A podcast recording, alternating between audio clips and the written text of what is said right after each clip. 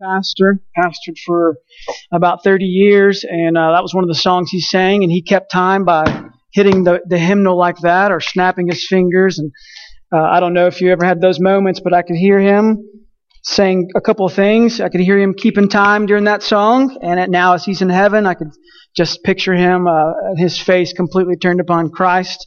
And then I hear him yelling at me for running in the church building. So, all that being said, uh, let's let's study God's word together. Let me pray for us one more time. God, thank you so much for songs that we can sing to you. God, I thank you for musicians who you've gifted to to lead us in worship of you, God. And as we um, as we try and study your scripture this morning, God, will your Holy Spirit enlighten us as we continue uh, marching through your Sermon on the Mount? God, will you continue to enlighten us and encourage us? Uh, Convict us, God, so that we might be faithful to repent and to follow through in obedience, God. Um, this morning, as we um, talk through things, God, that um, that you desire from us, God, help us to uh, to have a sense of seriousness about um, the things that you desire from our life, God. Thank you that we can celebrate salvation. God, thank you that it is not dependent upon me or anyone else in this room, God. Thank you that the one that it's dependent upon can sit next to you with a completed work completed so that we can be clothed in righteousness. In Jesus' name I pray. Amen. I got to perform a wedding last night of one of my former students who's now a dentist. And I told him that I really appreciated him as a student and I appreciate him as an adult. I appreciate him as a Christ follower. I don't necessarily appreciate him as a dentist uh, because of all the things and the trouble that they've caused me over over life and will probably continue to cause me over life. But as we um, as we preached the uh, the, the uh, wedding ceremony last night, I could not. Uh, but I didn't want to miss a moment to really share the gospel, uh, what it means to be united, what it means to have covenant relationship, uh, what it means to be uh, clothed in something new, uh, something pure, something holy. And so I could not waste the moment, and I had to use uh, it's a dentist and a dental hygienist who were being uh, married, and so I had to use dental analogies as far as as far as the gospel was concerned. You know about decay truth decay or tooth decay and about the need for a root canal, for drilling down into the root and then being filled with something new and then being crowned with righteousness. And uh, anyway, so this is really what we're talking about this morning about newness of life, about walking in newness of life about life being, uh, old life being removed from you and new life being uh, really transformed into you. And so with that being said, as we've been studying through the Sermon on the Mount, as we've been thinking about or trying to wrap our minds around following Christ, we have to walk differently. And we cannot walk differently unless we abide in Christ. Try and do it on your own and you will not accomplish anything. But abide in Christ and He will work through you in this newness of life that He desires, He desires of us. And so as we come to difficult topics, like last week when we talk about anger and reconciliation, and then we come to a, a topic of lust and adultery and divorce. Uh, these are difficult topics, topics that we see throughout our world today. I'm going to do my best to keep the message PG, PG PG, not PG-13. I'm going to do my best to keep it PG. I'm going to talk about the seriousness of sin this morning and really get our minds wrapped around the seriousness of sin so we see the seriousness of, of our need for a Savior so that we understand um, the reason why He would, He would desire for us to be completely different from the rest of the world. As we as we came to last week and we started talking about um, after the Beatitudes and the Beatitudes, we really began talking about walking and what this walking or following Jesus looks like. And Jesus begins to intensify some things. Remember we talked about how uh, we love to say the tithe is 10%, which biblically it probably is. It's 10%. But Christ likes to step things up. He says, hey, the early church will not just be a 10% church, it will be a 100% church. Sell your possessions, move in together together, uh, you know, journey through life together. Anybody want to sell their possessions and move in with us? Come on now, somebody volunteer. It's not really the way we live anymore. We go back to that 10% style of, of life. And unfortunately, as we walk, we even do that with sin. We forget that Christ removes 100% of our sins. And so in that, we should walk at 100% in newness of life. Instead of sometimes we get it backwards, we think He's taken away 10%, so we'll continue to walk in 90% of my old life. Christ came to remove it all. He came to give you and I a completely new life. And in that, we should begin walking in that. Uh, several months ago, we bought a home here in Lovington. And, uh, and so in that, you know, it'd be weird if we bought this new home to us, but continued living somewhere else. Continued living in an older home or an old home, the, the home that we used to live in back in the great state of Texas. It would be awkward for us to have to commute, still living in the old uh, the old house and communing here, trying to live in this newness of life. We must forget the old ways and live in the newness of life. One of my great mentors, is, his name is Vestal Blakely. He served 25 years as an IMB missionary in Tanzania, Africa. And as he came back, um, you know, he made jokes about um, how how African he is, how he dreams, and and he really his first language now is Swahili. And and when he goes to the hospital and he has these has these moments where he's he's out of his mind, he only speaks in Swahili, and the doctors think this guy is crazy. Now this just his that's his language. And a few years ago, Vestal had a heart attack. And um, after um, after getting to speak with Vestal a little bit in the hospital, I said, "Well, what do you think what do you think caused this heart attack, Vestal? He's like, I know exactly what caused it. Something got, in, got into me and began to consume me. It consumed my life. It consumed my thoughts. It consumed every moment, and I could not let go of it. I continued to hold on to it. And as I held on to it, the stress, the anxiety, the thoughts completely consumed it, devoured my entire life. And so because I would not let go of it, the Lord began to do a work in me to help me let go of it and to break my heart, and literally in this sense, broke his heart so that he might see the newness of life he needs to walk in. To see what he really needs to be consumed with. To see that he, what he really needs to be devouring in, in life. When we get to these difficult passages, I can't, can't help but think about what's consuming you. What is it that you're devouring? As you walk the, uh, the buffet line at Thanksgiving meal this week, what will, it, what will you consume your appetite with? What will you devour? Oh, I devoured that turkey and dressing, or I devoured that brisket, or I devoured that pumpkin pie, or whatever it is that you long for and you pursue and you go after. The same way. Christ wants to get into our heart. He wants to break it. He wants to transform it into His likeness so that we walk in newness of life. So that we're not consumed with the things of this world any longer, but instead we're consumed with Him. That we might turn our eyes upon Him and our whole life would be fixed upon Christ.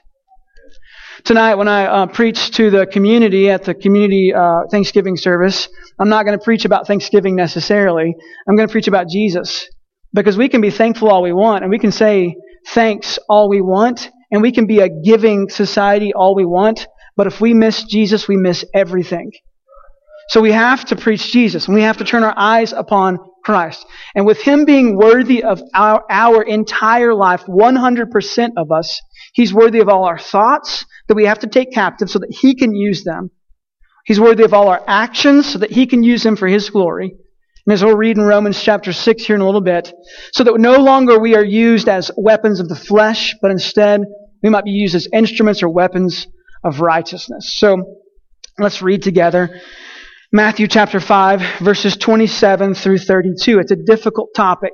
Last week, as um, as the Borgerts uh, shared with us about their work in South Africa, they, they shared about their work with broken or blended or step families.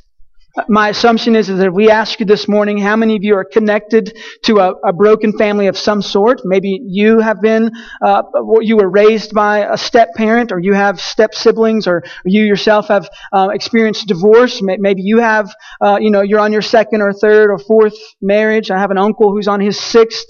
You know, it's just not working. It's not working out for him. What should we do about this? These are moments and evidence of a broken world that we live in, of people living for sin instead of for their Savior. And as people who believe in Jesus, and I said something last week that I, that I hope that you caught, but I, but I said last week, you, you know, sometimes we say these things and they sound really cliche or really Christian, but if you are a Christian, then you should sound Christian. When Christ asks us to be different, we should recognize that He's worthy of us being different. Verse 27 says this, these are the words of Jesus, and, and maybe you should remind yourself for a moment here, uh, and take, take a moment and ask yourself, do you believe that these words are from Jesus? Do you believe that these, this is God's word? That it is perfect? That it is not broken, that it is the truth, it is not lies, it's not false, but instead these are words from Jesus. And if it is, if these, if you, if you believe that these are words from Jesus and this Bible belongs to Him and was sent to us by Him and inspired by Him, then we also believe what 2 Timothy 3 and 2 Timothy chapter 4 tell us about His Scripture, that it's useful for every moment of life. Verse 27 says this, You have heard that it was said, You shall not commit adultery. We know that this is from Exodus chapter 20. It's the seventh commandment. The seventh commandment says very simply, You shall not commit adultery. Adultery, breaking a covenant vow, uh, breaking a relationship, breaking this covenant that you have between someone else, particularly a marriage relationship. Spend this week. Your homework last week was to read Romans 7 and 8. Your homework this week is to read the, the book of Hosea and see about broken vows, about broken commitments between God and Israel, between Hosea and his wife, uh, between what, what God is trying to represent here, between what a, a covenant really truly looks like. Marriage is this covenant relationship that should give evidence towards this unity that we have in Christ. A bride and a groom coming together to be one, uniting together to be one, one sacrificing, the other being obedient, one sacrificing, the other being obedient, obedient to this covenant relationship, this unity, this covenant relationship relationship that, that's being bonded here. Verse 28 says, But I say to you that everyone who looks at a, a woman with lustful intent has already committed adultery with her in his heart. And if your right eye causes you to sin, tear it out and throw it away. For it is better that you lose one of your members than, than that your whole body be thrown into hell. And if your right hand causes you to sin, cut it off and throw it away. For it is better that you lose one of your members than, than for your whole body to be thrown into hell. Christ really begins to talk about the severity of sin, how severe sin actually is. Your, your eye caused you to sin. You, you saw something and, and you lusted after it. You, you put your pleasure and your desires and your wants and your, and your wishes towards something that's not yours. And so in that, your eye caused you to sin and so gouge it out. That's severe. Your hand has caused your the desires inside of you, you covet and you want something that's not yours, and so you begin to try and steal it. And so your hand says, let's steal it in a way. And so Christ says, cut it off so that your whole body might, might not be thrown into hell. I mean, this is a, a serious moment here. It's a, it's a, a moment where Christ is really trying to get to the heart of the matter and how severe sin actually is. We listened to uh, uh, before school at our house. We listened to a, an album uh, called Theology, and the album is from a, a, group called Sovereign Grace Music, and it's it's really kids songs, but um, but every song is just uh, wrapped in Scripture. And uh, one of the songs is a really scary themed or kind of song or whatever. Uh, the the music sounds really scary, like something you would hear on Halloween. It's a very scary song, and it talks about how you know what the scariest thing of all is sin because of the severity of it, because of how it separates us from separates us from God. It breaks the relationship with God. And so because of that, when we begin to understand the severity of our sin, then maybe we'll understand the seriousness of our Savior. We'll be able to understand why it cost Christ his life. Though, as Stephen said and reminds us, though he's perfect, without sin, Yet he still stepped into our place. Had a question yesterday, and I'm going to bring this up so you guys can talk about it amongst yourselves and argue and talk all you want about it. Someone asked me yesterday at the wedding about replacement theology, and maybe you're maybe you're familiar with this, and I'm not even going to give you any kind of uh, ideas about it. But I said, are you talking about the fact that Christ has stepped into my place and replaced all my sins with his righteousness? No, that's not all I'm talking about. Well, then don't talk to me about anything else. Because all that matters for me is that Christ has stepped into my place and he's replaced my sin with his righteousness so that I might not receive the wrath of God, so that my sin may be forgiven forever.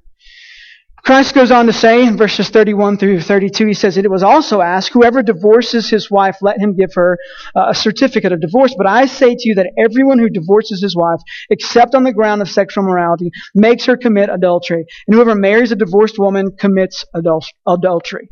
Uh, we, we know in our world today, we, we know the numbers of broken marriages, of divorces that are happening.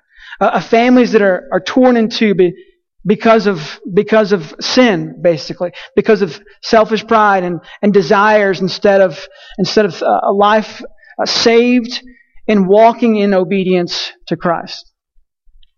I told Jared and Corey yesterday as, as I was, I was leaving their wedding ceremony, I said, when this marriage begins to get difficult, please call me so that I can point you in the direction of Christ. And Jared tried to correct me and said, You mean if? And I said, No, I mean when. Because this world is broken and the journey is difficult. And you experience life broken every day. And we do, we want, we just sang it, oh, that we might turn our eyes upon Jesus so everything may be well. We desire for things to be right. For things to be right, sin has to be no more. For things to be right, sin has to be no more. For the wages of sin is death, but the free gift from God is eternal life through Christ Jesus. I want to be a part of a church that truly is the bride of Christ, that sin does not reign, but instead our Savior Jesus reigns. I want to be part of a church and a community of believers that is abiding in Christ so that may others may see that God has wrath in store for sin but he has sent his son to save us from his own, from his own wrath. Your homework was Romans 8 and 7 and 6. So turn to Romans chapter 8. We're going to work backwards. The past three weeks we've talked about God fulfilling the law through his son Jesus. Last week we talked about anger and how it often rises up and how there's a need for reconciliation and how oftentimes you've you probably wonder why you do the things that you do, and you want you don't want to do that. So that goes along with Romans chapter seven. And today we're talking about these these things that consume us, these lustful desires, these things that we covet after that do not belong to us. I think it's interesting on that 10th commandment in Exodus chapter 20 when he says, uh, You shall not covet your neighbor's house. You shall not covet your neighbor's wife or his male servant or his female servant or his ox or his donkey or anything that is your neighbor's. Why? Because it does not belong to you. So we don't long or yearn after those things. Christ wants us as followers of him to long and to yearn and passionately pursue him, to be transformed into his likeness. Romans chapter 8 We'll start there in verse 1. It says this There is therefore now no condemnation for those who are in Christ Jesus. So, those of us who have placed our life in Christ Jesus now, therefore, there is no condemnation. Silas gives us an example of that this morning. His life being placed in Christ. Christ replacing his old life with Christ's life and newness of life being in Silas's life. So, so therefore, there is no condemnation for Silas or for me or any of, any, any of the others of you in here that have confessed Christ as Lord. Remember, verse 2 says this, For the law of the Spirit of life has set you free in Christ Jesus from the law of sin and death. So you have been set free from sin and death. So if you've been set free to it, don't be chained to it again. And this is why Christ brings this up about walking in newness of life. That's why he says, don't lust, don't pursue, uh, put your, your passions and, and the things that consume you, put them upon Christ. Verse 3 says this, For God has done what the law, weakened by flesh, could not do. The law could not do this. Weakened by flesh, it couldn't do it. So what did, what did God do? By sending his own son in the likeness of sinful flesh, and for sin, he, con- he condemned sin in the flesh in order that the righteous requirement of the law might be fulfilled in us who walk not according to the flesh, but according to the Spirit. And I know we're Baptist and we get really afraid sometimes when we say, I'm going to walk by the Spirit. Mostly because we don't know where the Spirit's going to take us. We like to be like our, like our Holman Christian Standard Bible says, comfortable, comfortable Southern Baptists, the CSBs of life. We, we like to be comfortable. We like to know. We like to be in control of the situation. Christ calls us to be uh, be empowered and, and living a life through Him, that we might abide in Him, that He might work through us. And as long as sin reigns in your life, Christ will not work through you. When Christ empties sin from your life and takes away all the decay, the death that is inside of you, and then makes you a slave to righteousness, then he uses you and you walk by the Spirit. Verse 5 says this, For those who live according to the flesh set their minds on the things of the flesh. Start tomorrow morning with your day by praying, Lord, help me not to set my mind upon the things of the flesh. But those who live according to the Spirit set their minds on the things of the Spirit. Lord, help me not to set my mind on the things of the flesh, but instead help me to set my mind upon you and your things and your Spirit working through me. Verse 6, for to set the mind on the flesh is death, but to set the mind on the Spirit is life and peace. See, oftentimes we think peace comes by uh, dropping bombs, or peace comes by signing uh, papers, or peace comes by offering an olive branch. Oftentimes we think that's where peace comes by. But peace only comes when sin is not reigning and life comes from Christ. And in that, when Christ gives us life, then we have peace. For the mind that is set on the flesh is hostile towards God. For it does not submit to God's law. Indeed, it cannot. Those who are in the flesh cannot please God. Don't be fooled for any one moment to think that you can please God outside of His desire or outside of His law or outside of His uh, working through you. You cannot. You cannot do it on your own. I wrote on my whiteboard in my office, we live in a do or die world. You do, and if you do and do and do, you're going to die. And Christ calls us to die to self, to let Him do all the work, to give us grace, to forgive us of the sin that we have so that he might be honored and glorified, so that we might walk in, obe- in obedience to him. Verse 9 says this, You, however, are not in the flesh, but in the Spirit. If in fact the Spirit of God dwells in you, it lives in you, it resides in you. It took up ownership of you. It dwells in you. And anyone who does not have the Spirit of Christ does not belong to him. But if Christ is in you, although the body is dead because of sin, the spirit is life because of righteousness. If the spirit of him who raised Jesus from the dead dwells in you, he who raised Christ Jesus from the dead will also give life to your mortal bodies through his spirit who dwells in you. A few years ago, I was in uh, Burma with some missionaries, and uh, the missionary there reminded me, and I shared this this week with a couple of people, but the, the missionary there reminded me, though we may have a lot of things in common with these people, we, we may enjoy the same food. We, we may enjoy the same uh, music. We may enjoy the same uh, sports events. We might even read some of the same books or watch the same movies. We may have a lot in common. But do not forget, we do not have the same spirit living inside of us. Christ came and invaded my life, and he now dwells in it. And so because of that, I want to walk in newness of life. I want the spirit to reign in my life and not my flesh. Turn back to Romans chapter 7. We'll start in verse, uh, we'll start in verse 7. In Christ there's no condemnation. He fulfilled the law. And if He and only He can fulfill the law, we give our life to Him so that He may reign in our life. But what about the daily struggle? Come on, give me something practical, preacher. Something that I can actually live by. What about this daily struggle? These, these lustful thoughts, or these thoughts of coveting, or these thoughts of wanting something that's not mine, or these thoughts of breaking this covenant vow that I've made. What then shall we say? Verse 7 says, that the law is sin? By no means. Yet if it had not been for the law, I would not have known sin. For I would not have known what is, what it is to covet if the law had not said, you shall not covet. Verse 8 says this, but sin, seizing an opportunity through the commandment, produced in me all kinds of covetousness. For apart from the law, sin lies dead. And I once was alive apart from the law. But when the commandment came, sin came alive, and I died. And the very commandment that promised life provided to me, provided to be death to me. For sin, seizing an opportunity through the commandment, deceived me, and through it killed me. So the law is holy, and the commandment is holy, and righteous and good.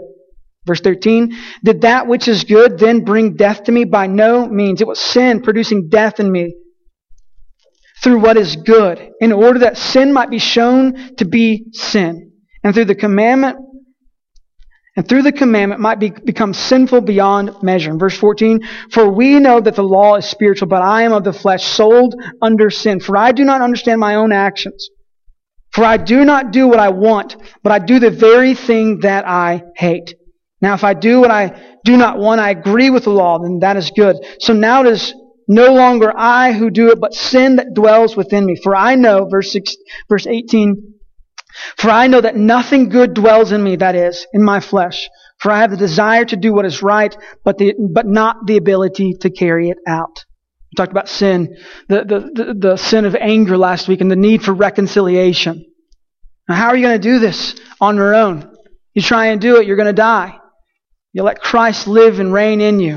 You let Him be the one that takes care of the sin instead of you trying to cover it. And your Savior will reign in you. Move on down to verse 20. 21. So I find it to be a law that when I want to do the right, what I want to do right, evil lies close at hand. For I delight in the law of God in my inner being, but I see in my members another law waging war against the law of my mind and making me captive to the law of sin that dwells in my members. Verse 24. Wretched man that I am. See, Paul begins to recognize the sin and the severity of it. He knows what his Savior has done, but he has this battle going on in his life daily. The battle for sin not to reign, but instead for his Savior to reign in his life. We often talk about serious things. You remember if you're not now in sixth grade, but do you remember in sixth grade the seriousness of a girlfriend or boyfriend? And how serious it was when you lost that relationship? And I'm still broken by the relationship I lost in sixth grade.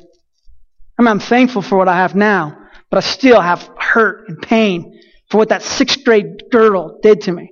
And the seriousness of that moment. And then you move on in life and journey through, and then you see significant moments and you recognize, wait a minute, that was just a moment. It's really not that severe.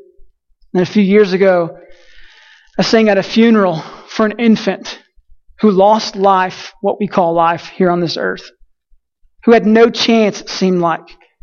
And I sing a song called Never Once. Never once did God walk away. Never once did He leave us alone. And in that moment, I think about the seriousness of that moment. Praise be to God that He sees the severity of our sin and gives us a way out. He gives us a way of escape in His Son, Jesus. Wretched man that I am, who will deliver me from this body of death? Thanks be to God through Jesus Christ our Lord. So then I myself serve the law of God with my mind, but with my flesh I serve the law of sin. Thanks be to God. He has provided for us Jesus who gets us out of the situation. Then go backwards. Romans chapter 6, where we are today. Lust, adultery, coveting, breaking this covenant relationship not walking in newness of life, but walking according to the flesh. Paul writes in verse 1 of chapter 6, What then shall we say? Are we to continue in sin that grace may abound? He says, By no means. I think about the disciples as Christ begins to intensify walking and following him. And he says, Don't, like if you have anger, you might as well murder. That's the way I see some of those disciples taking it. Christ is saying, if we have anger, we might as well go ahead and murder somebody. And in this case, when it gets to the lust portion, he's saying, we told us not to commit adultery, but now you're saying if we're lusting or, or actually uh, having an intent to, to, to take something that's not mine, I might as well go ahead and do that. Is that what you're saying, Christ? Paul clarifies, what shall we say then? Are we to continue in sin that grace may abound? By no means. You're asking yourself now, like, what's the problem with more grace? Well, I mean, if I sin more, then I'm going to get more grace. It defiles what Christ has done for you. It lessens the work on the cross. It lessens the completed work of Jesus. How can we who died to sin still live in it? Christ has said, recognize the severity of your sin so that you might see the seriousness of your Savior, so that you might walk in newness of life, so you might not want things that aren't belonging to you, so that Christ may reign and sin may die. Verse 9 says this, we know that Christ, being raised from the, dead, from the dead, will never die again. Death no longer has dominion over him. Death no longer has dominion over him. Starting in verse 15 with me, chapter 6, and we'll end here. What then? Are we to sin because we are not under the law, but under grace?